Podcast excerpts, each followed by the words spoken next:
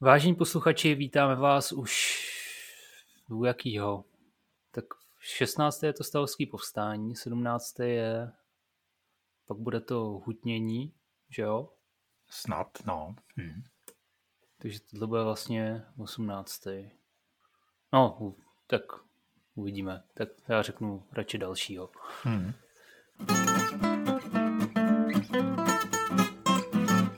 Vážení posluchači, vítám vás u dalšího dílu našeho kutnohorského klábosení. Na drátě je se mnou můj taťka Martin Bartoš. Dobrý den. A já jsem rovněž ba- Martin Bartoš, zdravím vás. A dneska se budeme povídat o persekucích Kutné hory po bitvě Bělohorské. Budeme čerpat především z práce Petra Miroslava Veselského, která se jmenuje právě Persekuce Kutné hory po bitvě Bělohorské – Uh, originál téhle knížky vyšel v roce 1882. Hmm, stejně jako u, jsme to zmiňovali u toho minulého dílu, uh, tak opět je tady třeba dbát jisté pozornosti na ten dobový kontext, že samozřejmě je to nějakým způsobem zabarvené podle toho tehdejšího vnímání dějin a, a třeba právě v těch věcech národnostních a tak tahle knížka, když ji teda skritizujeme hnedka na začátek, tak eh, je psaná v takovém eh, tom nepěkném pozitivistickém stylu, jakože pozitivismus máme poměrně rádi, to když se v podstatě jako se soumírou informace o nějaký době v nějakém hezky katalogizovaném eh, hezky rozděleném, setříděném stylu, tak je to hrozně super ale tahle eh, práce zrovna trpí takovým nedostatkem v tom smyslu, že to jsou vlastně přímý vlastně citace z, tý, z těch historických knih, především teda ze zápisů městské rady, teda takřka výhradně. A vlastně tyhle ty citace jsou jako proložený vždycky pár větama nebo pár odstavcema maximálně nějakého eh, toho textu toho autora, takže vlastně je to extrémně náročný na čtení. Jo, není to vlastně práce, která jako monografie, která by byla nějakým způsobem přechroustaná, přechroustaná interpretovaná a že by z ní byl vytažený to, eh, co chceme slyšet, protože samozřejmě, když se citují nějaký dopisy, že jo, tak půlka toho dopisu je že jo, vyjmenování jenom titulů toho, kdo to píše a tady těch uh, jako oficialit takže jako číst to celý je poměrně náročný. No. Já nevím, jak jsi měl ty, měl jsi to podobně, ne? No je to samozřejmě v té češtině, která je archaická a ještě archaičtější. Že jo? Veselský samotný píše už způsobem, který není zrovna čtivý a, a tyhle citace jsou teda, teda ne nečitelné, vytištěné je to čitelně, ale číst se to nedá. No, takže v tohle bychom doporučovali jenom opravdovým fajnšmekrům a těm, co opravdu se chtějí podívat eh, do těch pramenů nebo vidět, jakým způsobem teda ty městské knihy byly psané nebo případně ty dopisy. No a chvilku jim bude trvat, eh, než si, eh, než dokážou z toho odstavce vlastně rozlišit tu myšlenku, o kterou tam jde. Ten způsob vyjadřování opravdu byl jiný. No je to v podstatě natvrdo přeložená Němčina, jako kdyby ponechal ten syntax, jo, nebo tu větnou skladbu, jo, čili slovesa na konci věty, až eh, je to pro dnešního člověka poměrně hmm. těžko uchopitelný, ale myslím si, že pokud někdo umí německy, tak se v tom vlastně... Ještě věty na celý odstavec, že jo? No, no, a do toho jsou ty vložené věty, takže ty vlastně jako no. se to sloveso z toho, z té úvodní věty dozvíš často až na konci toho odstavce v tom Veselském je tam aspoň už jako doplněná interpunkce, doufejme, že správně, ale když člověk čte ty originály, kde nejsou ani ty čárky a jsou tam ty vložené věty neoddělené nijak, tak eh, dost často tam musí dost přemýšlet nad tím, jak je to vlastně myšlený. No a proto si myslím, že bylo taky to umění eh, ve středověku v tom novověku číst jako tak ceněný, no, protože tohle to číst jako není žádná legrace. No, tak jo, takže to je jenom k tomu, z čeho jsme pro tenhle ten díl primárně čerpali. Hmm. Ještě bych teda zmínil, že tuhle dobu opět uh, rozbírá i Kapihorský, jak jsme zmiňovali posledně, i ten Dačický. A To asi jenom k těm uh, zdrojům. A asi bychom to mohli začít ještě teda tou Bílou horou. Už jsme ji teda řešili trošičku minule, ale teďka ještě bych se podíval na ten druhý život té Bílé hory, protože ta událost je prostě nějakým způsobem interpretovaná v různých dějinách různě, nebo respektive spíš v různých časech dost stejně a to tak, že to je největší porážka jo, Čechů, českého národa a tak vůbec. Řadí se to, že po bok těch slavných českých proher, mm-hmm. protože Češi že obecně rádi interpretují své dějiny, takže jsme vždycky ty utlačovaný a vždycky ty, na který si někdo větší došlápne. Myslím si, že třeba zrovna náš současný pan premiér tohle to umí dobře postihnout, protože to je fakt, ten je fakt tak ubulený, že jo? Že mu pořád někdo ubližuje, že to je až neuvěřitelný. A... Ale můžeme říct, že nebo není Čech, že jo? No a tuhle, ale tuhle tu mentalitu právě umí vystihnout, že, jo? že to ale, jako platí ale na ty lidi. To jo. No. Hmm. No. Protože my jako si nebudeme povídat o tom, jako kde jsme vyhráli, kdy naše armáda byla skvělá, ale jenom prostě si ním ráme v tom, kdy všude nám kdo ublížil. No. Tak, tak, no. Takže to je jako takový rys, který uh, prostě asi v sobě nějak máme. Musíme se s tím smířit a nějak to asi teda reflektovat. No a právě ten druhý život Bílý hory, čili to, jakým způsobem je ta událost interpretovaná v pozdějších dobách, to, co bychom teďka mohli trošičku rozebrat. V tom, během toho národního obrození, že jo, kde teda ten vrchní že jo, historik té doby, Palacký, eh, tak ten eh, samozřejmě pro jistotu ty svoje dějiny píše, jestli se nepletu jenom do roku 1526, čili do nástupu Habsburků, takže je to taková trošičku autocenzura, aby už eh, nedráždil, že jo. Ale řekl bych, že v tom jeho pojetí že jo, dějin stýkání Čechů s Němci je to prostě v tom dobovém kontextu poměrně jasný, že ta Bílá hora byla v tom obrozenectví vnímána jako ta bitva, kde se Češi podrobili těm Habsburkům a od té doby pod nima úpěli. Samozřejmě k tomu tomuhle z tomu pohledu přispívají ty různý temna a takový ty vykreslení jako těch dob pozdějších jako jistého úpadku českého národa, českého jazyka a tak podobně. Samozřejmě eh, v nějakém tom 17. století slovo národ asi úplně nefi, nefigurovalo v, v myslích. Respektive slovo etnický národ v podstatě nějak zvlášť moc eh, nebylo důležité. Že jo? Důležitý byl eh, třeba národ stavovský a podobně. No. Oni jsou asi čtyři možné definice národa, že jo? Případně, případně, že jo, ten jazyk, tak to je taková ta nejjednodušší, že jo, jak uh, rozlišit hmm. Člověka od člověka, tak podle toho, jakým jazykem mluví. Tak konec konců můžeme si to i vlastně ukázat, že všichni, co mluví německy, tak nejsou německý národ, že jo, jsou jiný. Naopak Švýcaři mluví čtyřmi jazyky a jsou národ takže opravdu jako pod pojem národ se schová docela nějak velká, nebo různý pohledy můžou být. Tady kasi pro nás jsou důležitý teda ten zemský národ, čili kdo je jaksi zde rodilý vlastenec v Čechách, ať mluví jak chce, tak je ten národ český. Pak teda ten stavovský pohled a teda nakonec v tom 19. století ten, eh, ten etnický nebo etnicko-jazykový, prostě kdo mluví češtinou, to je Čech.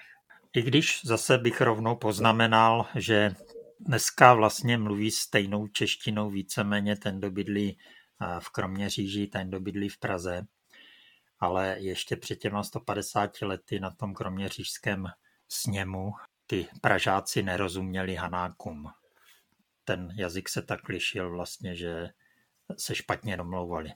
Takže i eh, tohle je nějaký pak výsledek toho jazyko čis, eh, no, vnucování té spisovné češtiny. Což je všude, kde ji vnucovat tak, Což je daný, že podle mě hodně železnou oponou a vlastně rádiem a televizí, Protože... Já myslím, že nejenom tím, jo. je to s hlavně školstvím. Jo. Takže tam, kde to prosazuješ nějak, já myslím, že už za první republiky v podstatě ta hranice, která vlastně neexistovala jako nějaký dráty, jo, to se tam dalo volně přecházet do Rakouska, tak už v té době se to začínalo jako odlišovat a asi by to i bez toho totáče bylo dost podobný. Čili občan Valtic by se v pohodě domluvil s Pražákem, ale nedomluví se s člověkem z dva kilometry nebo tři kilometry vzdálené, vzdáleného šatipérka. No jo, ale jako právě jak ty jsi teda z těch, teda narozený ve Valticích, z té Jižní Moravy, tak jako já si to taky vybavuju, že jsem nerozuměl, prostě když jsme jeli na párkrát do roka za babičkou. Jako prostě dneska třeba te tam jako v, v pohodě rozumím, ale třeba pravabičce, hmm. jako, tak to jsem nerozuměl moc. No. Protože to prostě tím, že ta hranice jako nebyla pevně daná, tak, tak vlastně jakoby ten jazyk se tak jako přelíval, že, že prostě mě to dneska, když na to vzpomínám, tak mi přijde, že to byla prostě napůl čeština, napůl němčina. No tak jako spíš řekněme nářečí, jo? čili ono to vlastně vycházelo z té češtiny, akorát měla jiný koncovky, řada věcí teda měla ten původně z Němčiny název, ale řada měla prostě jiný oblastní název, který nebyl německý. No jako tyhle ty tři věci smíchaný dohromady, no. Že jo, třeba takový jenom, že v Čechách to, čemu se říká v Čechách peřina, tak se u nás označuje termínem duchna. Peřina je to, co se dává pod hlavu, čili v Čechách polštář. Takže už i takovéhle věci pak se člověk špatně domluví. Že? No, ale právě pak z toho, z toho důvodu, že teďka vlastně v dnešní době už je ten jazyk na celý, celý České republice v podstatě takový unifikovaný, tak eh, to hledisko jazykový jako je takový jednoduchý, že, že řekneš prostě tak do, si psal dopisy že mezi sebou, když seš teda v těch pramenech, kdo si psal mezi sebou no, dopisy německy, tak to musí být nějaký cizák, což prostě hmm. tak není. No. To, jako, že Němců jsme se zbavili až po druhé světové válce. Jo, předtím prostě to byla regulární menšina. No a ještě promíchaná, že když to teda trochu přeženu, půlka mojí rodiny byla německá. No a část té rodiny, co byla česká, tak poté, co utekla do Rakous, tak teďka už mluví všichni německy, ty potomci a česky nikdo. No. Takže ono se to takhle přelévá vlastně pořád. Každopádně ten eh, ještě pojem cizí šlechta svým způsobem, eh, když teda na to budeme koukat z hlediska toho, kdo, kdo už byl v Čechách nějakou dobu usazený a kdo teprve přišel po té bitvě na Bílý hoře, tak, eh, tak to opravdu taky není tak, že by došlo k nějakým výrazněnému nahrazení těch, těch šlechtických rodin jak jsem teďka nedávno poslouchal v historii CS vlastně na tohle téma, tak eh, vlastně tam říkali, že dokud si měl nějaký své majetky, nebo jako šlechtic prostě nějaký své pozemky v, v říši, tak si vlastně mohl se, si do Česka jako zakoupit pozemky jenom tak, že se musel všechno v té říši prodat a pak si s tomu nakoupit v, v těch Čechách. Aby bylo jasný, jako kdo je tvým lenním pánem, že, že to asi moc neplatilo. Ne, to platilo, to platilo až eh, právě do, to, do doby, kdy se Ferdinand I. Habsburský stal eh, římským císařem. Tím pádem vlastně český král a římský císař bylo to samé a tím pádem ty si nepotřeboval provádět takovýhle machinace a už vlastně Ale, ta druhá polovina 16. století znamená, že spousta té šlechty Eh, z té říše jako zakupuje pak ty pozemky v těch Čechách, protože mají tu možnost. Ne, ale jako Lichtensteinové ty měli už otokat, už možná od Otakara prvního nebo od kterého eh, majetky i na Moravě. Rožemberkové měli víceméně snad vždycky majetky v Rakousku. No to jo, jo. ale když si chtěl myslím... nově něco zakoupit, tak to myslím. To jako musí být asi trochu mladší, spíš a ne třeba proto v období, to řekněme od Takara druhého Karla IV. A když Karel IV. byl i římský císař, tak právě pro něj by to neplatilo, že jo? Ten taky vládnul. Dobře, tak, tak Václava IV. No, ten byl římský král, tak to, no. A, že tam jako měl prostě ty dva lení pány, jo. Nějak se s tím vypořádal. No, ale jakože těm novým se to asi úplně nedovolovalo. To nevím, jo, je to možný. Ale t- každopádně teda eh, to zakoupení se v Čechách teda pak už bylo možné daleko před Bílou horou a dokonce mám jako dojem, že bylo v daleko, nebo ne v daleko, ale ve větším rozsahu než po Bílé hoře. Eh, že ta pobělohorská šlechta je celkem malý zlomek. Jo. No. Někde jsem viděl nějaký číslo, ale už to teď reči ani nebudu říkat, ale konec konců ty, kterým se nejvíc nějak nadávalo za to jako, jak si teď s něma tu Bílou horu vyřídíme, čili že uh, Lichtensteinové, Schwanzenberkové, ty už tu byli dávno předtím. Přesně, no. Tak to, jakože spousta těch rodů tady byla předtím a zároveň jako spousta těch rodů zmizela taky předtím a to byly Zase to v tom pořadu říkají, zase si to nepamatuju, ale poslouchal jsem to před pár dny. Jednak Pernštejnové prý vymřeli. No, ale Pernštejnové jsou aspoň známí. A Rožumberkové ty taky pár let předtím. Ale smyřičtí, ty byli obrovský vlastně mocný rod. A moc se toho dneska o nich vlastně, teda ví se toho hodně, ale v obecném povědomí v podstatě vůbec nejsou. No, ale že teda v podstatě i velká No, velká část. Takhle, jako bylo to pár rodin, ale jako co se týče toho pozemkového fondu českého, tak uh, prostě tam doš, došlo k té změně pár desítek let už před tou Bílou horou v důsledku toho, že teda pomřely tyhle ty výrazné rody a zase se to pak přerozdělovalo nějak jinak. Jo. No. A nastupují Lobkovicové, že jo? No. Nastupuje kde kdo. Uh, tím opravdu asi nejznámějším, že jo, kdo se vypracoval v průběhu té 30 leté války, tak je Waldstein, že jo. Ale ten... ten ale nepřežili, že? Nepřežil, no. no. Ale to byl zase jako Čech, že jo. vlastně. Hmm. Je to divný, ale je to Čech, ten Waldstein. No. Takže ten zase do toho narrativu úplně neštimuje. No a i Trčkové, že jo, ohromně zbohatli a taky to nepřečkalo. No, tak, takže jako tady to, tady to vyprávění, nebo tady ten narrativ, který jak jsem to pojmenoval, ten uh, úhel pohledu, že uh, nějaká cizácká šlechta po Bílý hoře nahradila tu naši čes, v uvozovkách českou šlechtu, je v podstatě nesmysl a dokazuje to už, uh, aby jsme teda vhodili sem nějaký pořádný jména historický, Josef Pekař, což je prostě historická superstar 20. století, asi největší historik eh, v době té první republiky. Eh, to je ten, který má s Masarykem ten eh, spor o smysl českých dějin, se to myslím jmenuje. Ten, hmm. takový ten soubor vlastně textů, který si navzájem teda vyměňovali a hm, Pekař prostě přibyl svoji dobu, protože se chtěl na tu historii koukat z mého pohledu jako dost mm, autenticky, zatímco Masaryk budoval nový stát a potřeboval ho na něčem postavit, tak Pekař mu do toho furt říkal, že to staví na základech, který nejsou pravdivý a, a svým způsobem, když bych byl hodně odvážný, tak bych řekl, že se to právě vymstilo, jako stavit to na konfliktu Čechy s Němci, když máš dvoumilionovou německou menšinu, se pak prostě moc nevyplatilo. No, ale No, nechci být moc kontroverzní v tuhle chvíli. Bílá hora bude stačit, eh, sudecký Němce necháme na jindy.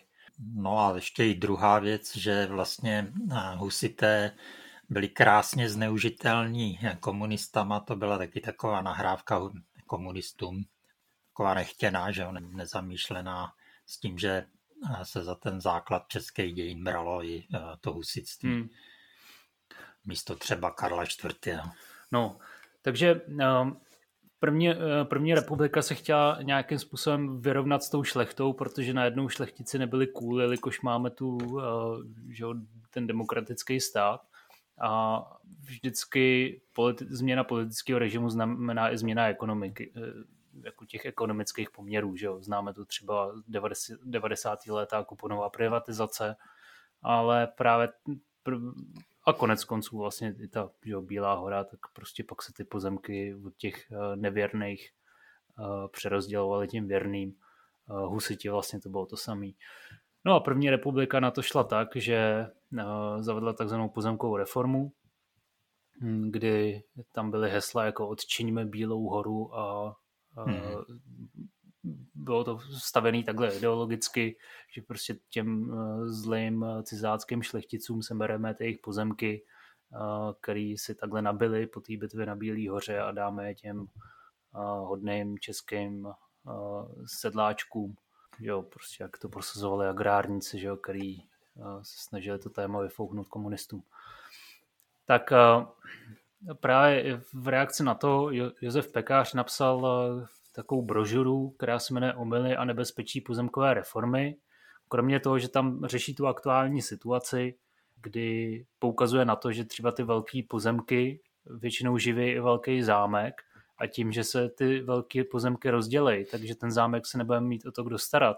A v podstatě předvídá jako veškerý problémy pomátkové péče na příštích 100 let, že ty zámky budou chátrat a že se o to stejně pak bude muset starat stát a bude to eh, stát hrozných peněz, protože eh, bez toho, aby to živili ty pozemky, že, tak eh, kdo by se, proč by to ty šlechtici že, opravovali nebo nějak udržovali. Tak kromě toho, že tam má takovýhle vize do budoucna, který se v podstatě bez zbytku vyplati, vyplnili, tak tam právě má i ten výlet do minulosti právě k té Bílé hoře, kde v takových, uh, dneska jsme řekli, excelovských tabulkách dokazuje, že nedošlo k, v podstatě k žádný národnostní výměně, že ty, kteří byli věrní císaři, byli prostě tak nějak ve stejném poměru Češi a Němci jako ty stavy, který proti se němu vzbouřili čili že nedošlo jakoby k obměně, co se týče nějaký národnosti, nebo no, ať už na tu národnost koukáme jakkoliv. Takže z tohle z toho směru je to zajímavý čtení, jelikož je to dlouho, co jsem čet, tak uh, bych asi uh, spíš jenom doporučil případným zájemcům o, o, o tuhle analýzu si to pročíst.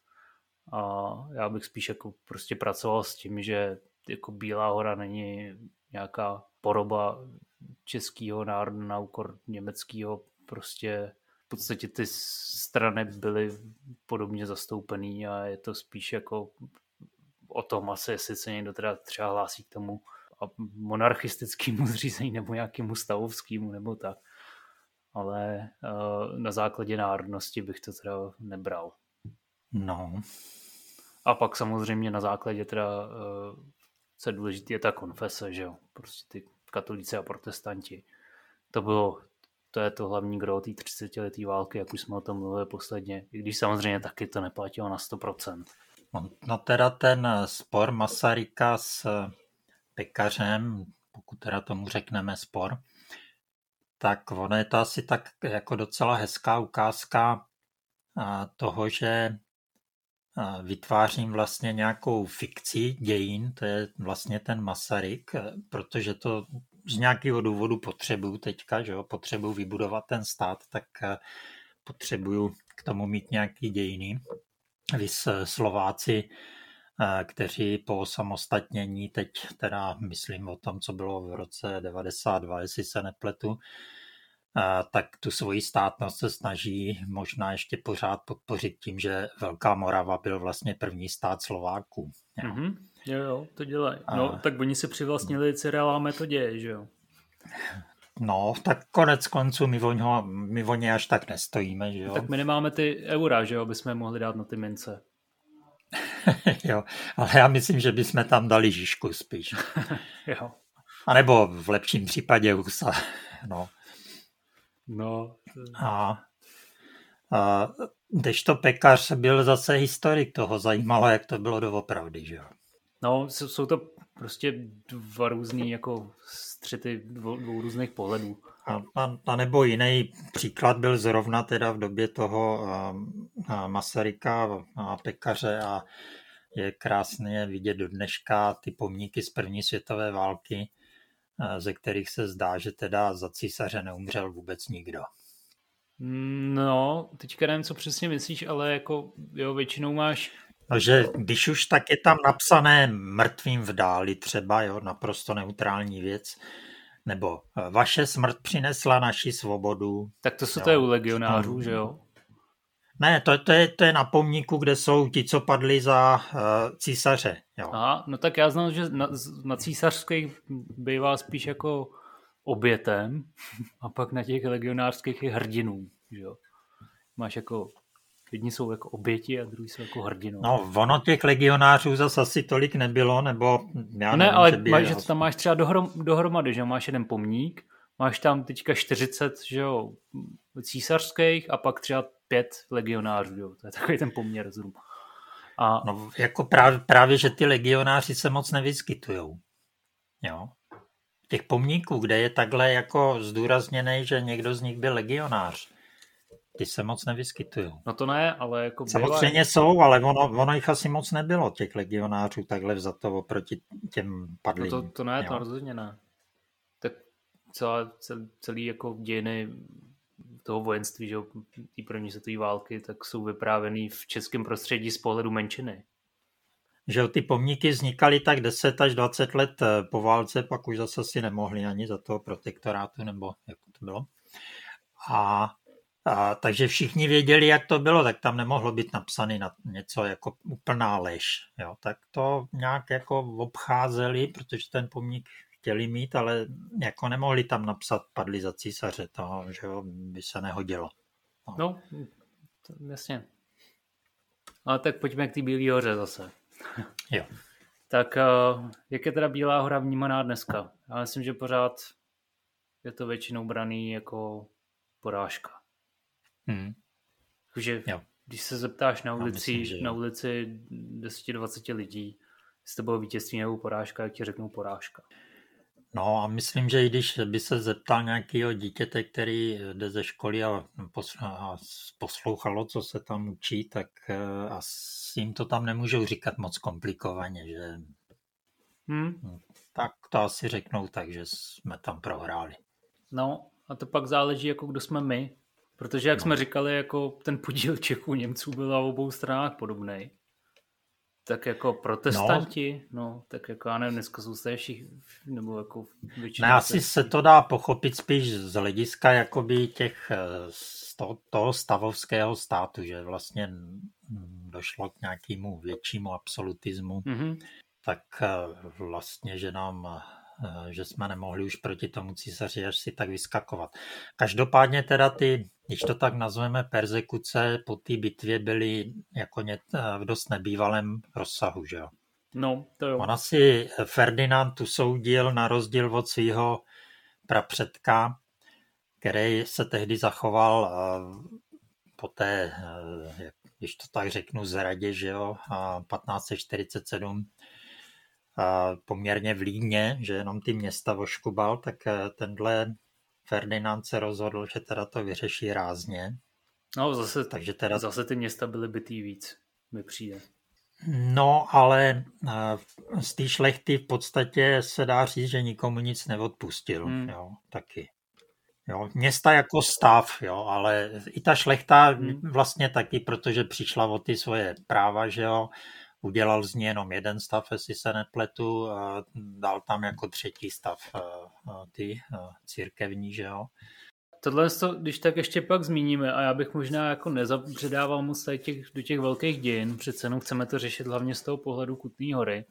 A o tomhle hmm. to bylo napsáno jako poměrně dost, takže já myslím, že to si když tak člověk může, koho to zajímá, jako i přečíst sám, protože to já jako bych to zase nerad interpretoval všechno, hmm. jo, řeknu prostě třeba vemte si Černého, nebo třeba od nás právě z univerzity v Ústí uh, Radek Fukala, ten se věnuje téhle době a jako já bych právě se do těch celo um, těch celočeských dějin radši moc nepouštěl, protože tam je to pak na naštudování opravdu hodně a, a v tom bych se necítil tak jistý v kramflecích spíš jako jsem chtěl jenom se kouknout na ten pohled, že ten obyčejný, toho, co lidi mají tak obecně, jak to mají zafixovaný tu událost, tedy tu bitvu na Bílý hoře.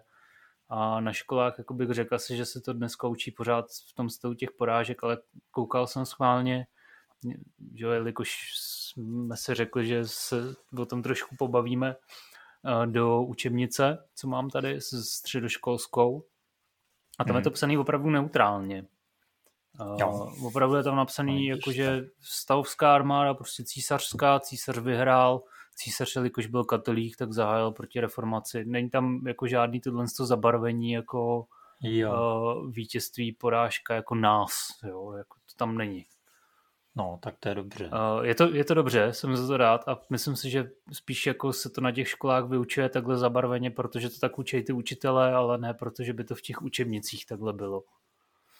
Uh, jo, jakože pokud se to děje, že ty i dneska jako mlad, já nevím, jestli dneska prostě 20 letý lidi to furt berou jako porážku nebo uh, jako že k tomu nemají nějaký vztah. Tak zase, zase pak je to nějaký vztah, že jo, k té události, že aspoň o tom víš, že jo. Ono možná, když bys to nebral jako vítězství nebo porážku, tak uh, pak k tomu ani ten vztah nebudeš, a nebudeš mít, nebudeš mít ten vztah a nebudeš tě tím pádem znát protože ti to nebude zajímat, že jo? protože proč by mě hmm. zajímala bitva na Bílý hoře, když tam jako se utkali nějaký dvě armády a někdo vyhrál, tak jako co no.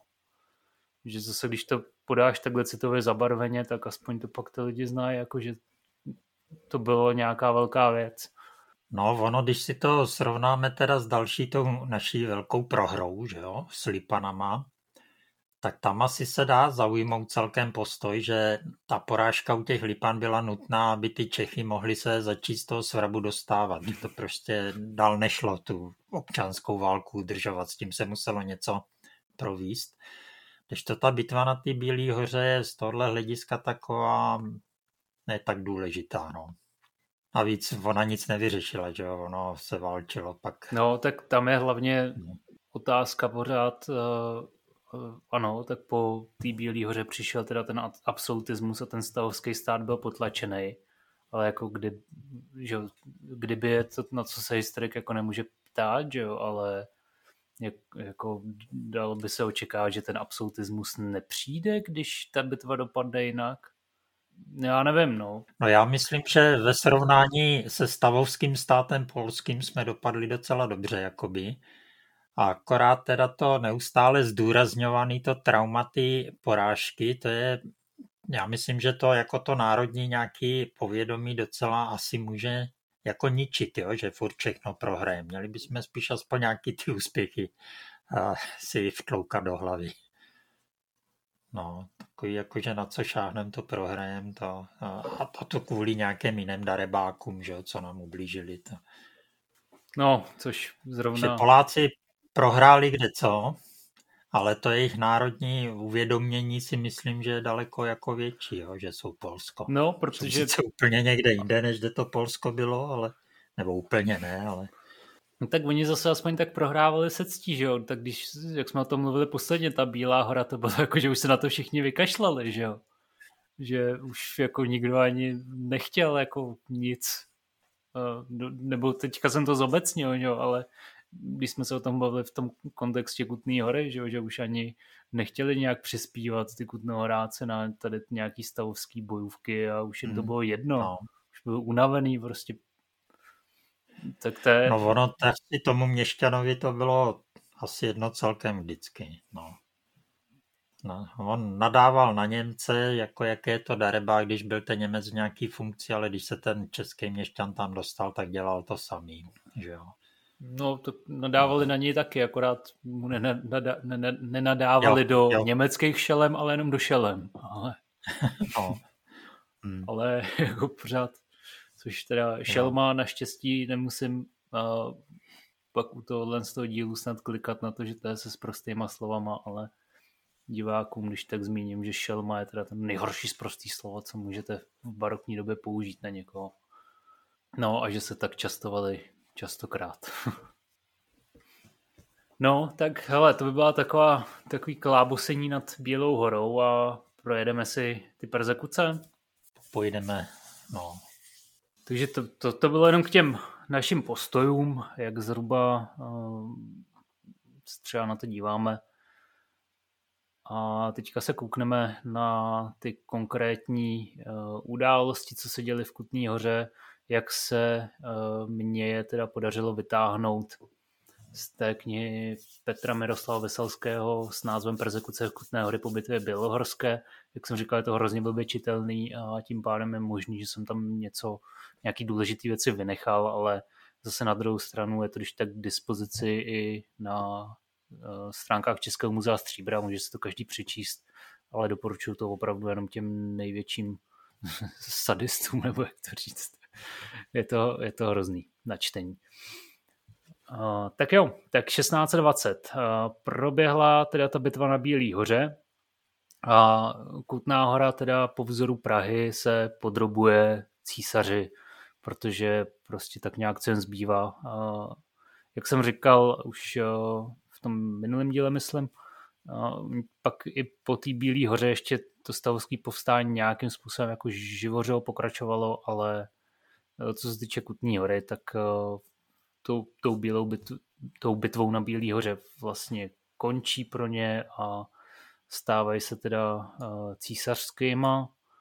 Mluvili jsme posledně o tom, jak ta Kutná hora těm stavům pořád něco pučovala, nebo spíš pořád se vymlouvala, že jim pučovat nechce, ale ně, něco z ní vždycky vydendali i z těch různých teda hotovostí, které, kdy teda měli postavit Kutná hora armádu, jakože ten, tu část armády jako, že byla povolaná tak eh, Kutná hora to obvykle řešila tak, eh, že poslala peníze, ale především co, tak Kutná hora, nebo teda ta rada města, ty šepmistři, se pustili do opravdu velkých eh, finančních, jako do takového finančního rodea, kdy nakupovali různé pozemky, kdy to, co jsme zmiňovali především, posledně bylo skoupení pozemků sedleckého kláštera a extrémně se teda zadlužila a teda do téhle situace, kdy na ní teďka dopadne ta pomyslná pěst císaře za to, že podporovali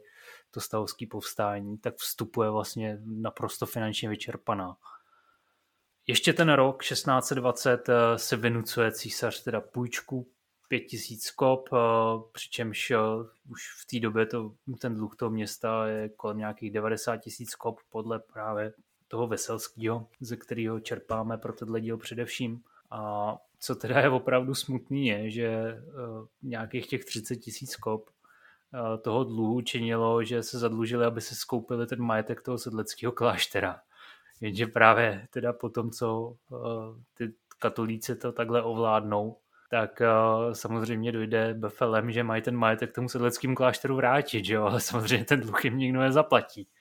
Takže to je trošičku uh, nepěkná situace, takže jo, jako půl roku předtím, než když se na to člověk kouká takhle zpětně, tak to je opravdu hodně smůla, jakože půl roku předtím, než jim nařídějí to vrátit, tak oni investují takovýhle obrovský peníze, že se zadluží, aby nakoupili teda něco, co po půl roce jim je zase sebraný.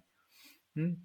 Ale hmm. tak read the room, jak se říká anglicky, no, prostě číst místnost, no, jako orientovat se v situaci, tak no, ale tak oni to ty šepmistři ze svých kapes asi platit nemuseli, takže co jim potom, no. To je teda jako k tomu ještě zbytku roku 1620, protože jak jsme říkali, ta bitva na Bílý hoře proběhla 8. listopadu, jestli se nepletu, takže do konce roku to bylo takovýhle uh, ty rychlé věci, prostě nějaká půjčka, vrácení majetku. Uh, v roce 1621 už to je drsnější, protože se zjistí, jako, že to město asi fakt nic nemá a tak se vyžadují ty půjčky i na lidech. Jo? A zas, jak jsme říkali předtím, jo, ty stavy se taky pu, jako půjčovaly ty peníze, jenže tím, že ty stavy byly teďka rozdrcený, tak jako nebylo na kom to vymáhat, že jo. Takže to město si vlastně půjčilo peníze na to, aby to pak půjčilo těm stavům a teďka jako jim to nikdo neměl kdo vrátit. Jo.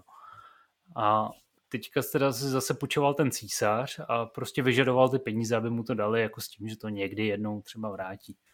Nebudu do toho zabíhat podrobněji, protože nevím, jestli to pak třeba někdy opravdu vracel, nebo jak se to pak řešilo, ale myslím si, že se k tomu přistupovalo tak, že to jsou spíš takový určitý jako daně váleční, no, že prostě císař válčí, tak musíme dát peníze a nejspíš je nedostaneme nikdy zpátky.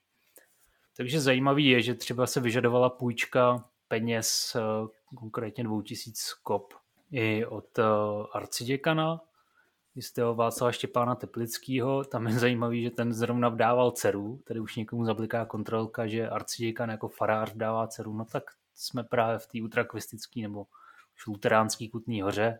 Zrovna tu dceru vdával za faráře, který byl zase u kostela na náměti, tak že tam byl jako asi trošku nepotismus. A ten navíc jako do toho pak ještě umřel, takže uh, těžko říct, že se vlastně ty peníze z něj vůbec vydindali ale právě se cukal tak, že nebude půjčovat žádný peníze, když prodává dceru a potřebuje na věno. No, takže to je jenom příklad, že, že opravdu ty půjčky byly vyžadované jako takřka všude. Eh, kdo měl nějaký peníze, tak eh, mu asi přišla nějaká žádost o to, aby císařina válečný eh, tedy ty útrapy zapůjčil. V tom roce 1621 se samozřejmě vrací uh, ten náš starý známý mincmistr Vilém Vřesovec z Vřesovišť, čili tato výrazná postava, ten, uh, jak jsme zmiňovali, poslední ultrakatolík, který po tom stavovském povstání uprchl do Rakouska, čili asi do Vídně, protože nevím, kam jinam by šel.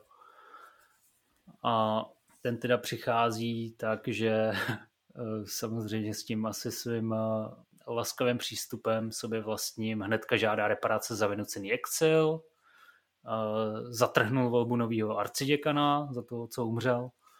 A takhle jako zase si získává tu oblibu u těch měšťanů.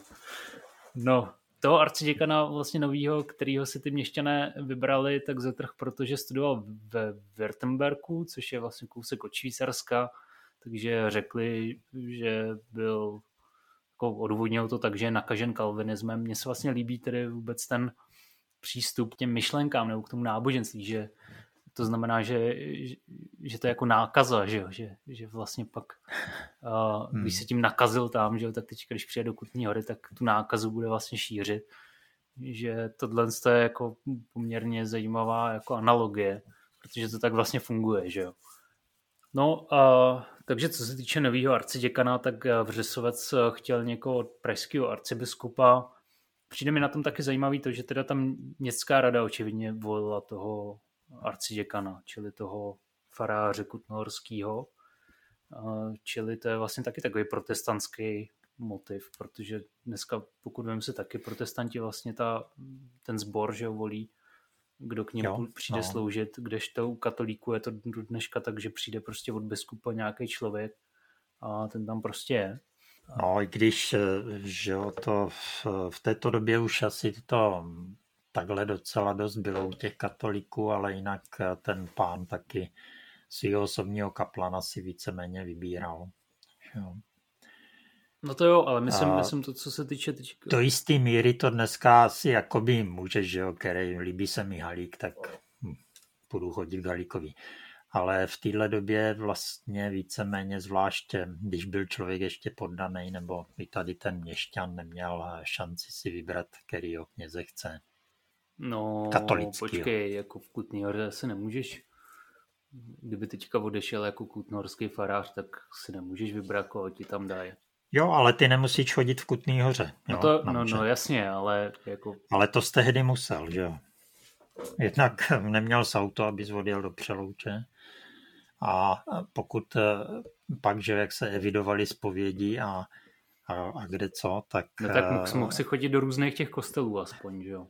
Ale nemohl, protože vlastně ten kněz byl jenom jeden dost dlouho. Ne, ne, tady právě v té době byli tři. To byl ten Apian, že jo? Byli, byli, byl u Barbory, byl u uh, Jakuba. To bylo až o chvilku později, ne? Ze začátku tam byl snad jenom ten Apian. Ne, tady, tady píšou o třech. A teď, teďka jo, a... jsem ti i říkal, že ten, že ten arciděkan, co umřel, tak prodával zrovna Jo, ale to byly, to byly ještě ty utrakvist, nebo ty uh, luteráni teda. No teď jo, a teď o nich mluvím. Ale teď mluvím jako už o katolickém.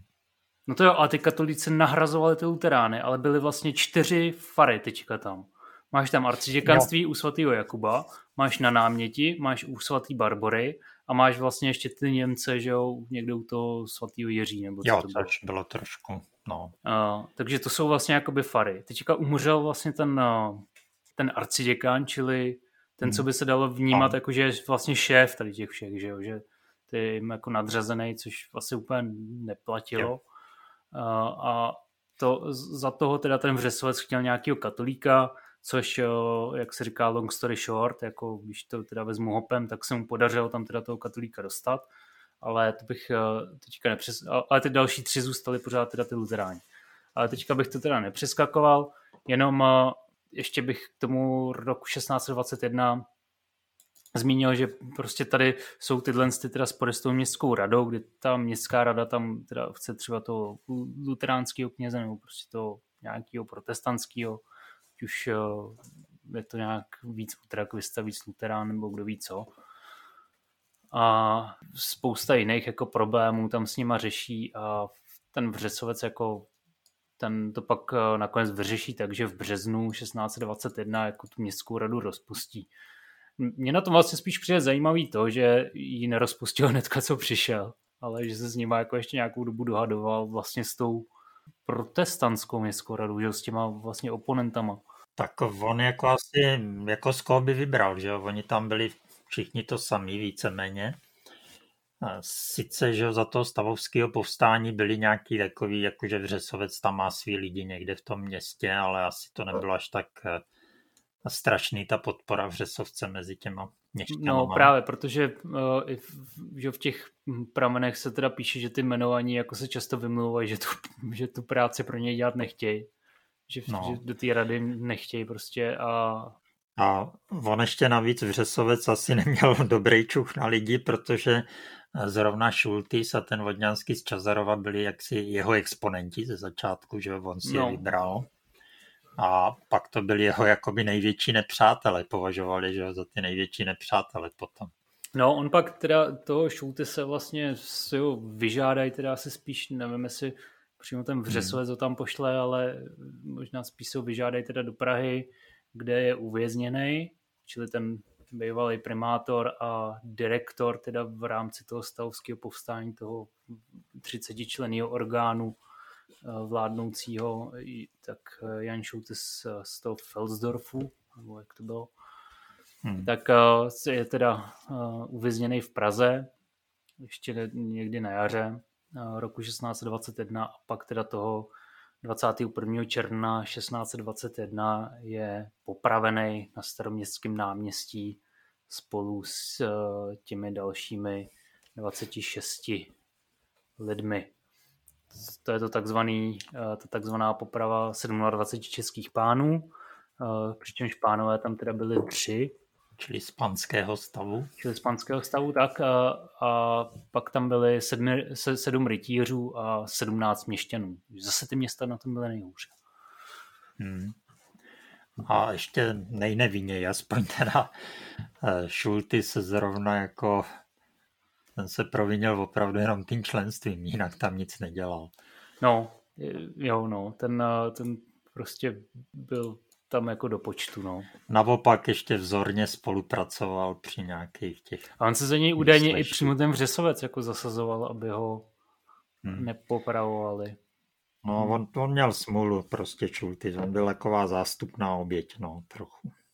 No, přičemž uh, tahle jako poprava, ono to zní jako 27 lidí v téhle době jako není nic, jo, ale jo, jsou to jako tři páni, tři, sedmi, sedm rytířů a sedmnáct těch vysokopostavených měšťanů, to je fakt jak popravit uh, nevím, tři předsedy opozičních stran, sedm senátorů a sedmnáct poslanců, jo? Jako to je, jako, že to je ten top prostě těch Ono bych teda bylo daleko víc možná, ale eh, jako část jich utekla.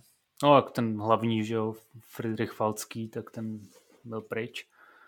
Ne, ale stejně, stejně jako je důležitý spíš to brát z pohledu toho, té funkce, jakou měli, nebo toho statusu politického, hmm. než se úplně pozastavovat nad tím počtem. No. Je tam teda ještě s tím Šultisem, jestli teda tím nepředbíjám snad ne, taková perlička, že jo, že Vřesovec no, Šulty se navštívil ve vězení a vymámil z něho podrobné informace o kutnohorských měšťanech, vlastně samozřejmě o těch movitějších a významnějších. A pak z nich tahal peníze, že jo, protože tyhle informace měl a netajil se tím, že Šultis mu řekl takový detaily, že nemá cenu, aby se vymlouvali. No, Přičemž teda uh, po tom stětí Šultise uh, ta jeho hlava byla pověšená na Kolinský bráně, čili dnešní České ulici. Hmm. Oni se, ty brá, oni se ty hlavy teda tady těch měšťanů pak nějak snášely někdy kolem toho 30. roku, ale na něj se nějak zapomnělo asi.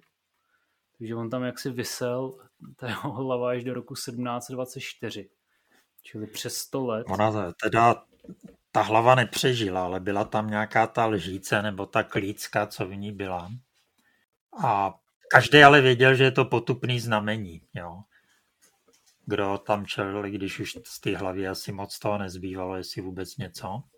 No a Kutnohorští to teda chtěli odstranit a to je nějaký takový dopis císaři, kdy jako přijde jako, kdo to vlastně byl, jo, než rozhodne ta kancelář nebo ten císař o tom odstranění, tak o koho vlastně šlo, kdo tam byl.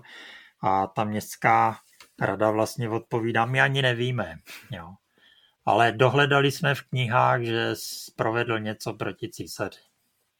Jestli to nevěděli doopravdy, nebo jak to bylo, asi věděli, no. Hmm.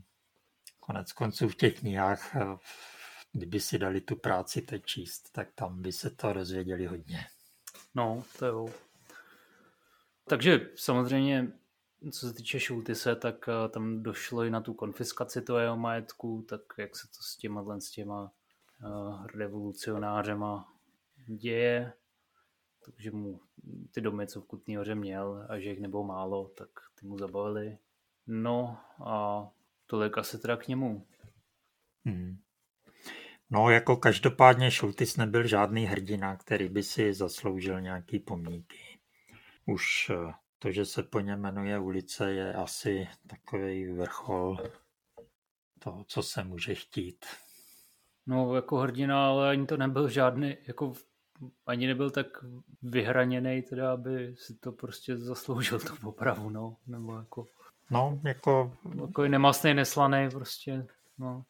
Nebo když to vemu v obráceně, možná si zasloužil za to, jak spolupracoval vzorně potom s těma, co ho věznili. No.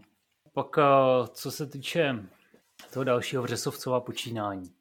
Hele, nábor, náboženský průvody tam nějaký organizoval ze sedleckého kláštera do Vlašského dvora, protože zase navázal samozřejmě s úzké styky a přátelství se sedleckým opatem.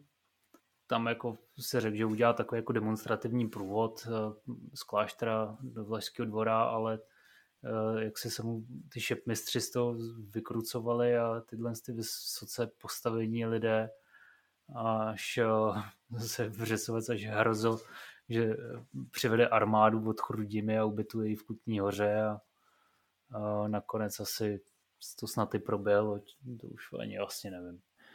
Tady možná pro upřesnění to, to ložírování ty armády byl oblíbený eh, trest, eh, který později možná o tom budeme mluvit, kde neuspěl jezuita po dobrým, tak přišla armáda.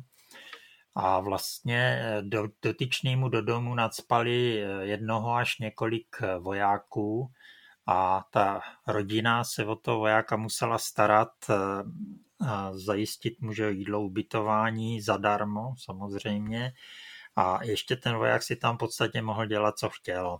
Že?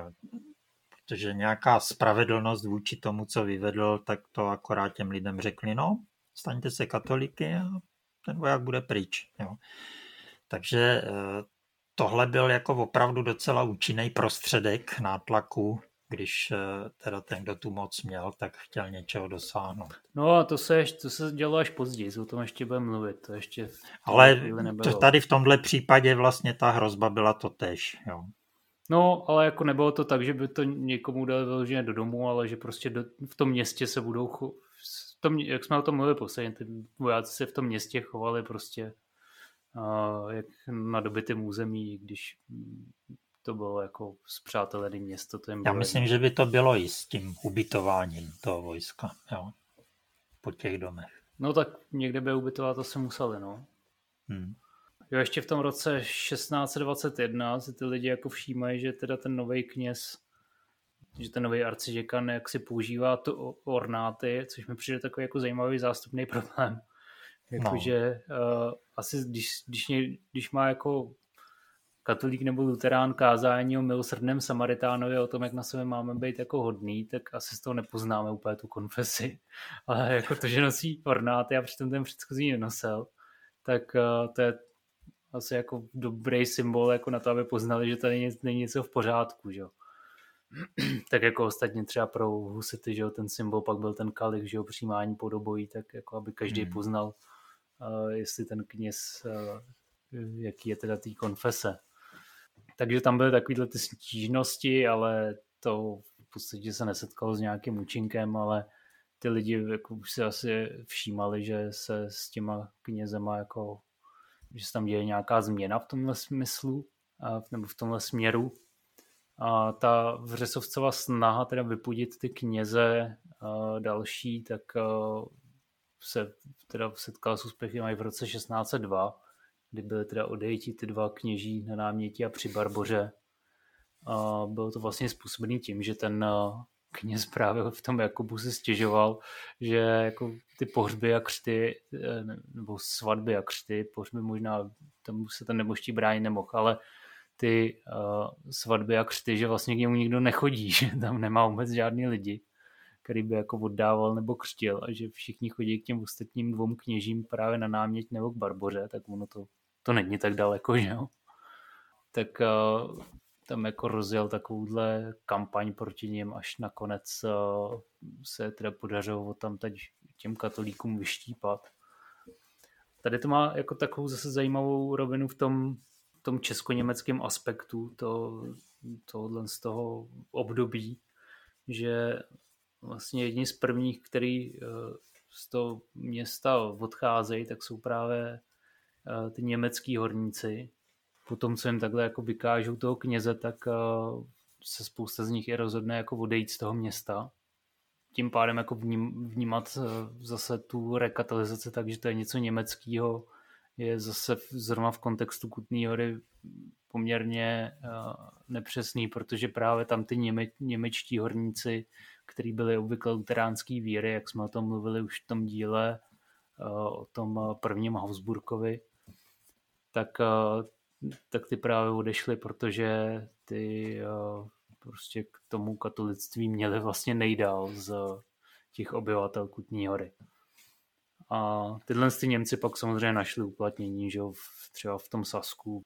Oni teda eh, pak eh, to dostal prodloužený jakoby ten termín, nebo ne prodloužený termín, ale zatímco jinde v hoře už byli ty katoličtí, nebo ty a luteránští už tam nesměli být ty kněží, tak vlastně u toho Jiřího byl až do roku 23.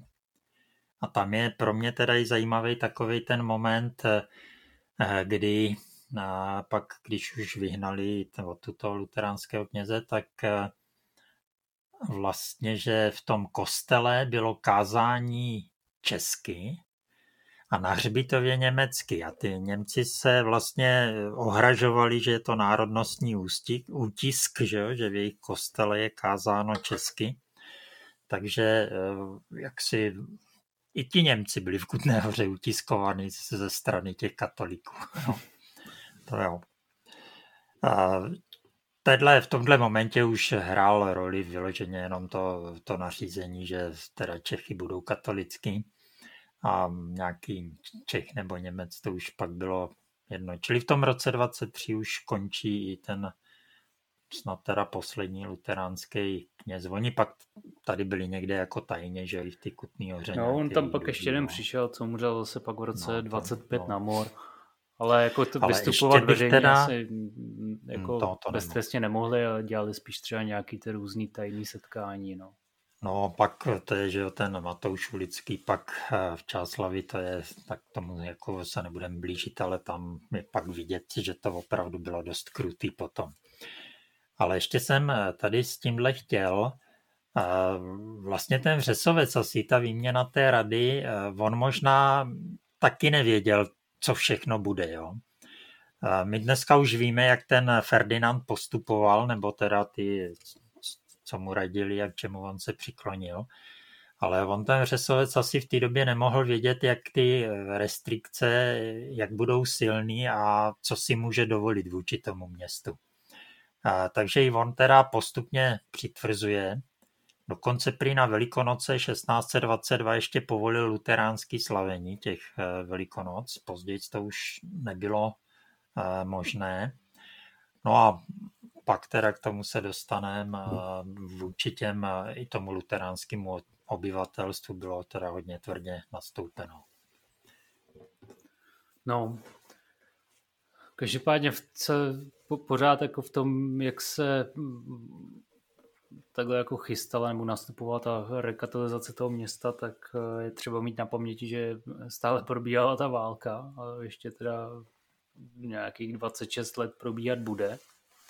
Takže i v tom eh, roce 1622 zase jsou španělský vojska, teda španělský Habsburků vlastně, u Čáslavy, kdy je zase na Kutnohorských vyžadovaný, aby jim něco poslali.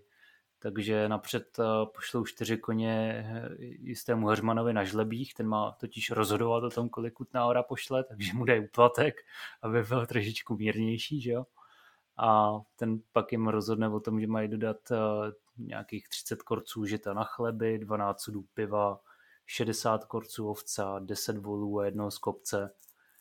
Pak jim to zase teda ještě trošku sleví, ale uh, je taky důležité mít na paměti, že pokud když procházely ty vojska, že to se dělo prostě neustále, tak to město muselo vydávat ještě ty, tu obživu pro tu armádu a v podstatě, kdyby to nevydala, nevydala, tak zase hrozí, že ta armáda se naštve a jim jedno, jestli to je přátelský město, nepřátelský a prostě ho budou vyrabovat. Takže je to taková ta, hmm. taková ta hra na to, jako že nechci dát nic, ale něco dát musím. Musím dát prostě tak, abych eh, aby to jako prošlo, aby mě nechali bejt, ale nechci dávat moc, ale zase nesmím dát moc málo, no. Tak. A tohle to vlastně se zase táhne celou tu 30 letou válkou v podstatě.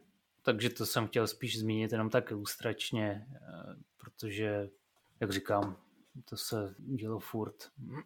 A to bylo ještě to štěstí, že teda ty vojska hm, byly uloženy někde jinde a ne v Kutní hoře. Když se dostaneme k těm, co byly uloženy v Kutní hoře, tak to bylo něčem jiným. No, 17. Eh, září 1622 tak bylo městu odňato to kolaturní právo, čili vlastně jmenovat toho kněze do té farnosti, a bylo teda řečený, že tohle to dělají ty uh, arcibiskupové v Pražský, čili ten, ta nadřazená entita té farnosti. A tím pádem je teda zase zvolený nějaký nový arciděkan, asi tam ten nebyl ještě tak moc katolický, těžko říct, prostě z nějakého důvodu se to znova vyměnilo.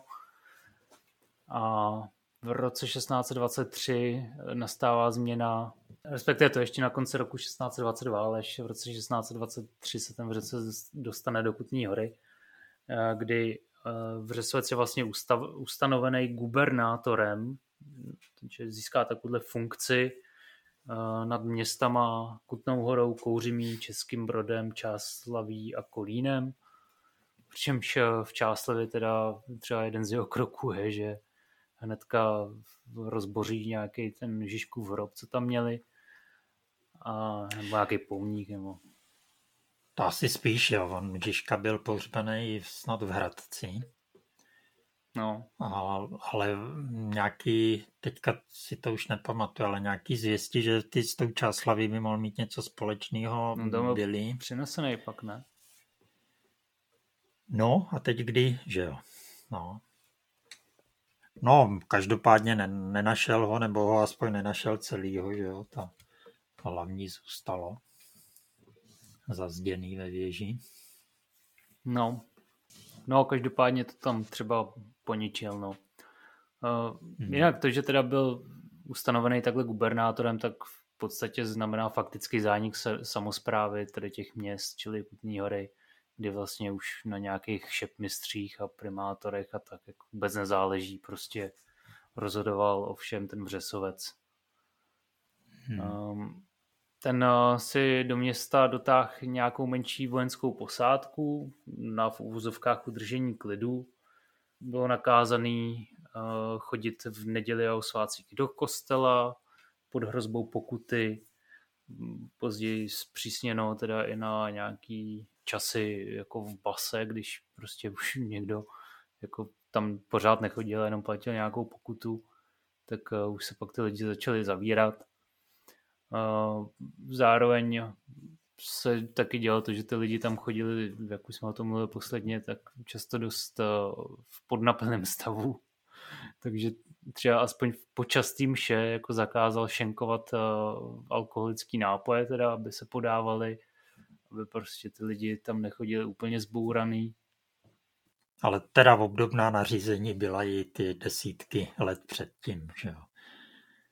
Tenhle problém tehdy prostě byl, to opilství. Hmm.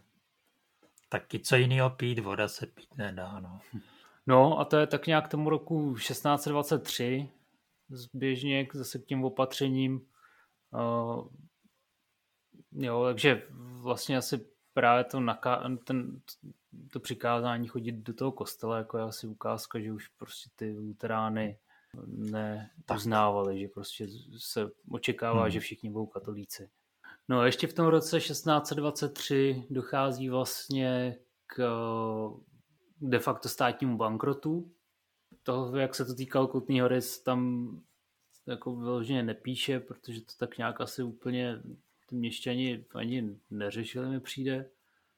Každopádně je známý, že vlastně od roku 1622 to mincovní konsorcium, to, co vzniklo jako na zprávu nějak té mince, takže vlastně začali dělat takzvaný ty dlouhý mince, čili v tom smyslu, že tu změnu znehodnocovali, došlo vlastně k inflaci, znehodnocení změny v té době, protože to jsou pořád mince s obsahem drahého kovu, znamenalo, že prostě to naředili, že jo, jo že nasypali tam 10 mincí a do toho 10 starých hřebíků a udělali z toho 20 mincí. No, a to by asi neurazili, ale jo. Ne, tak jako naředili to mědí, že jo. Zjednodušeně, no, že prostě ten, že, že, že to pořád na rozdíl od třeba krize, kdy to bylo 1954, nebo kdy to ten zápotocký, myslím, že to byl, znehodnotil korunu. Hmm tak, no. tak že to tehdy byly jenom bankovky. Že? Tady, když mluvíme pořád v tom baroku o znehodnocení mince, znamená to reálně prostě snížení podílu toho drahého kovu v těch mincích. A byl to jako v podstatě jeden velký podvod, dokonce to pak teda vznikající císařská komise, která to vyšetřovala, co přesně se stalo, jak je to možný. A jako v podstatě ty mince ztrácel, jako ztratil hodnotu. V jako spíš, spíš takhle došlo k tomu, že ty lidi jako už ani těm mincím nevěřili, že, jo? že to už odmítáš hmm. to Nikdo je už nechtěl přijímat, ale no. musel, co, co mu zbývalo. Ono teda tady to snižování té kvality mince bylo celkem běžné, ale jako ale po kouskách, ne pomalým, v takovém měřítku, no. A ne, že bude mít pětkrát menší obsah toho stříbra skokově, a to ještě tak, aby to císař nevěděl, že jo. No. Nejspíš. A když to se asi musel dozvědět, to, to, ale, ale asi nikdo nečekal, že z toho bude ten přímo státní bankrot, no, že to bude až mít tak divoký důsledky. No, každopádně je to zajímavý a... téma, ale asi zase Kutní hory se tolik netýká, no. Ne. No, takže to spíš jsem chtěl jenom tak zmínit, jako že takováhle jako zajímavost té doby, no. Hmm. Hmm. V roce 1624 je vlastně takový to období toho míru, protože v eh, tom 16, roku 1623 vlastně končí ta česko-falská válka, jo, ta česká část vlastně končí teda v tom roce 1620, že jo, by to na Bílý hoře, ale eh, v tom eh, roce 1623 končí ty, teda ta falská část vlastně najednou jako je mír. A asi se tak trošku očekává, že ten, že jakoby konec, což teda není, ale soustředí se teda teďka ta, ty síly jako na podstatě tu nějakou rychlou aspoň rekatalizaci těch Čech. V tom smyslu, že právě v Kutní hoře je nutnost vydržovat dvě kompanie, čili takové vojenské jednotky, kde teda eh, pod různý, dvě, dvouma různýma velitelema teda, eh, kde se právě už zase objevují ty stížnosti těch měšťanů teda na to, že tam zase drancujou, že šacujou lidi, že teda jako vlastně ve smyslu, že je okrádají, že prostě na ulici že potká jako dva vojáky a ty ho oberou o peníze, že bijou uh, lidi na potkání a tak různě jiné ústrky. Čili vlastně to, co jsme se říkali předtím, že to dělala vlastně ta stavovská armáda, když byla ubytovaná v tom městě, tak podobně to dělali ty, teďka ty císařští. No, a zároveň se tam teda objevuje ten aspekt uh, v tom roce 1624 toho, o čem už jsem mluvil, čili že u těch zatvrzelých v uvozovkách uh, protestantů, že jim do domů nasazovaná, teda ta, no, jsou nasazovaný ty vojáci, který oni musí živit a starat se o ně a bylo to opravdu až tak, že některé rodiny vyfasovaly až 20 těch vojáků, takže eh, opravdu je tam vyžírali eh, neskutečně. Co je však ještě větší rána pro město jako celek, eh, je, že v tom roce 1624 dojde ke konfiskaci majetku. Čili 29 vesnic, který slouží k financování toho městského rozpočtu, tak je eh, jim zabavených tomu městu, je to převedený na královský richtáře a ta městská rada s tím vlastně nedisponuje. Je to dneska jako smazat jako v podstatě rozpočtový určení daní, že z jaký prostě místo daní v, v podstatě už od středověku i v tom novověku, tak jakýkoliv úřad, ať už je to teda město nebo klášter, biskupství nebo nějaký e, jiný úřady, tak jsou uživený, takže se jim dávají takzvané důchody z vesnic, který oni mají a e, z toho to pak nějak funguje a platí se prostě ty různý písaři a úřadové a tak. No a teď, když se teda ty vesnice zabaví tomu městu, tak vlastně nemá žádný, žádný finanční prostředky, jak, jak fungovat. No a aby toho nebylo málo, tedy těch uh, ran pozemských, tak uh, přichází ta uh, rána uh, morová, čili ten boží trest v tom tehdejším myšlení, kdy v roce 1624 propuká mor, který pak teda ještě řádí v tom následujícím roce a je to vlastně jako, že když se daří, tak se daří, no. Tehdy teda na rozdíl třeba od dnešního covidu umírali přednostně mladší ročníky. Děti a mladí. Hmm. Takže je pravděpodobné, že se vrátil nějaký mor, který to byl někdy před 50 lety. No, v tom roce 1625 eh, je v podstatě městu vnucena svým způsobem zpráva hor, čili že se budou starat o těžbu.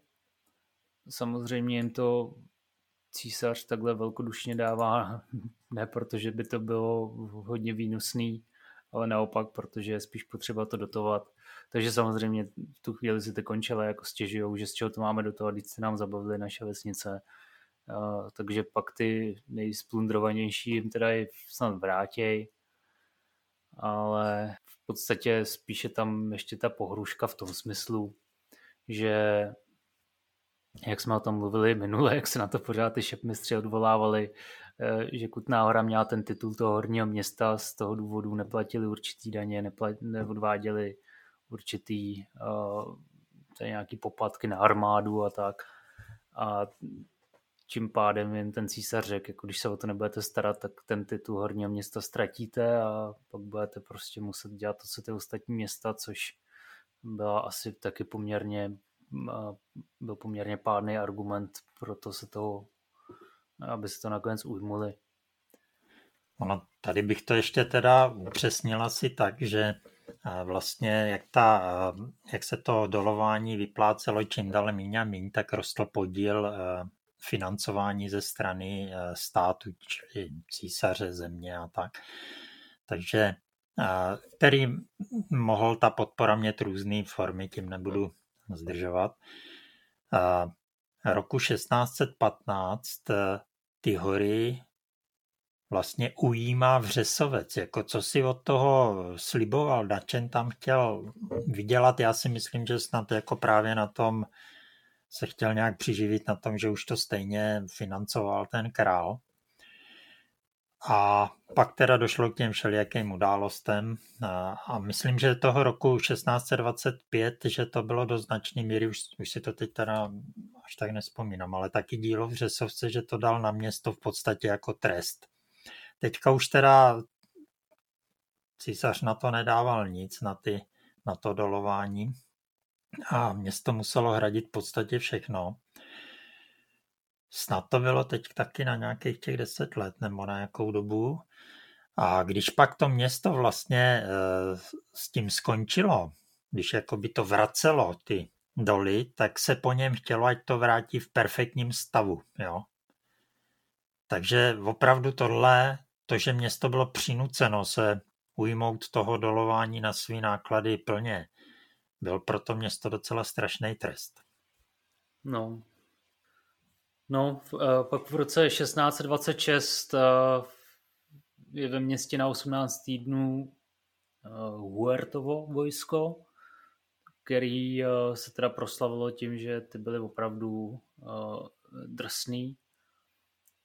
Tam ty stížnosti se teda množily ještě víc a dokonce i, že prostě zastřelili nějakého klučinu, který vykukoval z okna a že dělali prostě brajgl v těch domech, kde byli ubytovaní, kde byli opilí u toho jednoho eh, chlapíka, her, eh, Hermana Fidlera, který, když se tam strhla hádka, tak ho podřízli a prostě a eh, chovali se opravdu nepěkně a těch příhod je tam za těch v podstatě pouhých 18 týdnů poměrně hodně.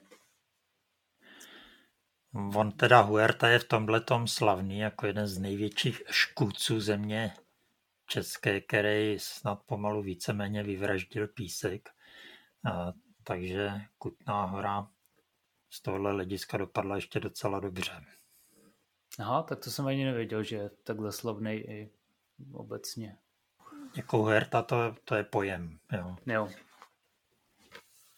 On měl právě taky snad teda jako to i používal to heslo jako zabijte všechny, bambusy ty svý pozná, že to nebylo jenom za těch, eh, to byli albigenští, že jo, kde se nějak tvrdí, že to heslo vzniklo. No, nevím. Každopádně teda, eh, když půjdeme dál, tak eh, ať už to ukončíme. 1627 teda by byl ten poslední rok, po kterém budeme mluvit. A to jsem se dočetl právě tady v té knížce, v té monografii Kutná hora no, od Štrobová Altová editorky, že vypuklo snad v Čásavském a Kouřimském kraji nějaký povstání, že v Dubnu, v Dubnu se k tomu připojili i havíři v Kutné hoře. Jo, to je ten ulický. Podnícený dvěma knězi. A já jsem třeba v tom veselském ani v tom kapihorském o tom teda nečet. Ne, tak ono asi v srovnání s tou Čáslaví eh, a teda tam těma nějakýma eh, jinde to bylo asi celkem zanedbatelný v té hře. Jo, a s tím se stál setkal, jo, někdy, že jsi ho tam četl. No, to je jako kdyby zkoukal na dějiny Čáslavy, tak tam ten ulický jako, jako místo má. Mm-hmm. Má tam i vlastně jestli je to na místě Šibenice nebo kde, jako památník takový udělaný. U kostela stojí eh, sloup, že, pomník jeho, takže v té Čáslavě je tohle celkem takový, tam, tam si nějak ty obrazenci Sulický udělali takového místního toho takovou postavu, ke který se hlásili. Jo, no, tak dobře. A teda ten Ulický si to tak nějak jakoby zaslouží, ten ty činy nějaký měl, že to no, hráci se k Šultisovi moc hlásit, teda jak si radši ne. No, každopádně, aby jsme teda tu dobu uzavřeli, protože už zase přetejkáme do basketbalu, tak eh, v tom roce 1627 vychází to obnovené zřízení zemské, které, hmm. což je vlastně taková vnucená ústava, protože prostě ten panovník byl v pozici, kdy si s těma stavama mohl dělat, co chtěl, že jo. No. A tam, co se týče nás, teda jako Kutnohoráků a když se jako zabýváme těma dějinama toho města, tak je důležitý to, že královský města vlastně na celém tom sněmu měli všechny města dohromady jenom jeden hlas. Čili to je takový symbolický jako jeden hlásek v celém tom sněmu. Kdy jinak jako první stav tam bylo dosazeno duchovenstvo, kdy tam předtím vůbec nebyli. A pak byly teda ty páni a rytíři. A prostě ten pak teda jako čtvrtý, teda ten symbolický jeden hlas těch měst. Bylo to ještě o to symboličtější, bez tak ten sněm byl vlastně v tom novém zřízení v podstatě takový jako absurdistický monarchie, jako spíše jen takový poradní orgán nebo takový neakceschopný, ne v podstatě bezmocný. Takže hmm. takže jako je ten jeden hlas těch měst, jako už vlastně je to úplně jedno, jestli je jeden nebo žádný z toho hlediska, že obnovený zřízení zemské pro tu Kutnou horu je důležitý.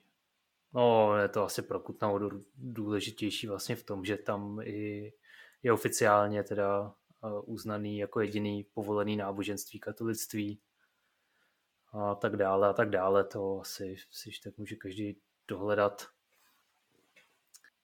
Jo, takže jak jsme říkali, ekonomické, ekonomické Kutná hora byla úplně na dně, jako ta byla na dně, než ty persekuce přišly a, a to, co jim Kutný hoře zbývalo, tak to jim ještě sebrali nebo na ně navalili teda ještě ty doly, aby měli víc výdajů.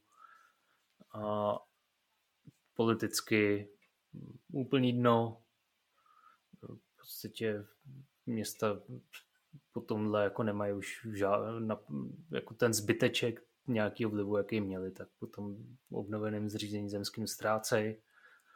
A co se týče teda ještě té proměny Kutný hory, tak eh, z těch náboženských důvodů v těch prvních letech odešlo 96 v úvozovkách osob. Eh, celkem teda zanechali po sobě 111 domů já mám v úzovkách osob, protože to je možná spíš 96 rodin vlastně, jestli si to chápu dobře. No. Protože potom je teda v Kutní hoře opuštěných 111 domů, nebo respektive třeba prodaných na rychlo výrazně pod cenou samozřejmě, protože jo, když člověk jde kutnohorským centrem, jako, tak 111 domů je docela dost. Jo, tak, a, to je jako velká, velká část obyvatelstva a prostě v takovémhle hromadném, že jo, úprku ta se na těch domů jako musel prostě se v tom odrazit, že jo. A, a řada těch domů zanikla pak. Jako jeden příklad za všechny bych uvedl kavárnu u Pávu, se myslím jmenuje, čili v té zahradě. Tam původně stál dům, mimo jiné a zajímavější názvy se mu říkalo i Dikastovský, protože v něm bydlel a Jiří Dikastus, který se, teda doufám, že to říkám správně, kterým byl, měl vlastně nějakou funkci při korunovaci Friedricha Falckého, čili není divu, že jako se snažil odejít. No počkejte, ještě jsem mu říkal u kurvy máteře, ne? No já to nechtěl ani říkat, ale jo. No, no. jo. No a taky, taky Pštrasovský. Jo a taky, taky vlastně v tom vlastně ten, ty sklepy možná toho doma, domu, nebo co to je, tak jsou částečně vy, využitý těma záchodama tam, ne? Nebo jako, že to... Ne, ne, ty naštěstí ty záchody ty měly být v místě vlastně sklepu, o kterým se nevědělo a který dneska není přístupný. Když teda už jsme u toho, pod tím parkem v té jeho přední části jsou a částečně zasahují pod ulici jedny z největších kutnohorských sklepů, které byly využity jako nějaká žampionárna v relativně jaksi nedávné době, někdy v druhé polovině 20. století. A Zatím je ještě další sklep, do kterého zřejmě ten dům uklidili. Jo? Prorazili eh, na několika místech klenby a ty, tu suť nahrnuli do tohoto sklepa. Jo. A ještě dál pak jsou na dvoře vlastně toho domu postaveny ty záchody. Jo, jo. No, každopádně je to teda že park uh, u Třípávů dneska, tak to je vlastně ta stavební hmm. parcela toho domu bývalýho zaniklého během 30 no. války. A i řada jako proluk eh, v Kutné hoře eh, je z téhleté doby, kdy tam zanikly domy a už nebyly obnoveny. I to ukazuje, že ta Kutná hora měla problémy se teda z téhle doby nějak hmm. vyhrabat. Hmm. Jak jsme to právě zmiňovali posledně eh, v tom jako předchozím díle, tak to zmíním znova, že vlastně z, Česk, z Čech nebo je obecně teda ze střední Evropy se udává, že až eh, třetina obyvatelstva vlastně zmizela. No. Uh, jako, hmm. To je jako eufemistický pojem, jako ten té emigrace bylo vlastně minimum, jde spíš o to, že spousta lidí pomřela v důsledku těch válečných útrap.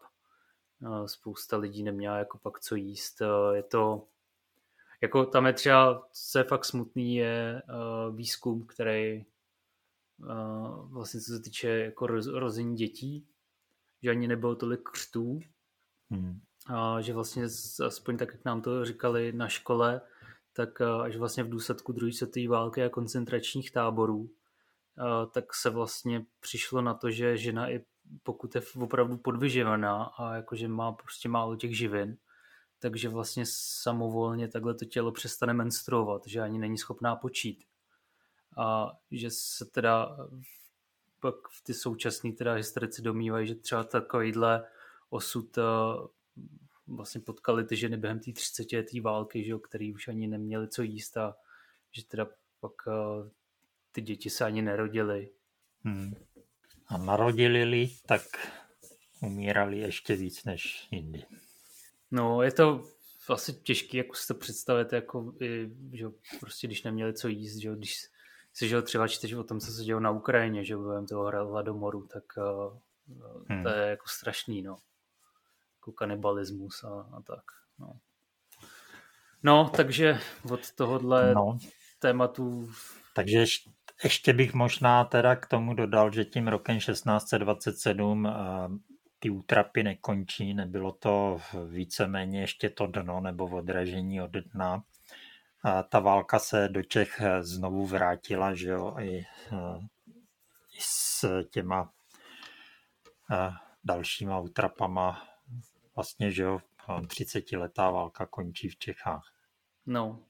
A to a to půl roku nebo kolik po uzavření míru. Takže to jsme ještě dalece předtím, než vtrhnou Švédové hmm. a, a jo, tam je zase ten termín švédská trojka, že jo, který údajně vychází z toho, jak znásilňovali ženy. No, vidíš, to ani ne. No, tak, takže prostě byla to strašná doba a jak jsem říkal minulé, znova to zopakuju teďka, pravděpodobně nejhorší konflikt, jaký kdy na českém území byl a to bych se odvážil tvrdit, kdyby se spojila první a druhá světová válka dohromady. Tak pořád ta 30 letá je víc devastující. No. Nevím, jestli jsi to teda už neříkal, vlastně 1626 eh, je pro Kutnou horu poměrně důležité datum, protože přicházejí jezuité. A to jsem chtěl říct jako právě na závěr, že o působení jezuitů v Kutné hoře, že to je tak významný téma, že semka už by se nám rozhodně nevešlo a že se tomu budeme věnovat samostatně, protože samozřejmě 1626 přicházejí slavnostně prvního první, oni už jsou jako nějakým způsobem, se to připravuje v těch letech předtím. No. A budeme se tomu věnovat samostatně v tom příštím díle, protože to je ta rekatolizace vlastně v tom jejich podání je úplně něco jiného. A dobře, to nasazování armády tam ze začátku probíhalo taky, ale už je to takový ten, takový ten jiný přístup eh, ve spoustě směrech, který se pak ukáže jako účinnější. No. Takže o tom zase, co dělali právě přímo jezuité, jsem ani v tomhle díle mluvit nechtěl, přestože do toho jejich příchodu částečně zasahujeme, protože se tomu budeme věnovat příště, tak aby jsme si to zbytečně neprodlužovali dneska. No, tak může být takhle. Jo. Tak jo, no, tak že vážení posluchači, děkujeme za pozornost, doufáme, že jste se z tohohle dílu něco odnesli.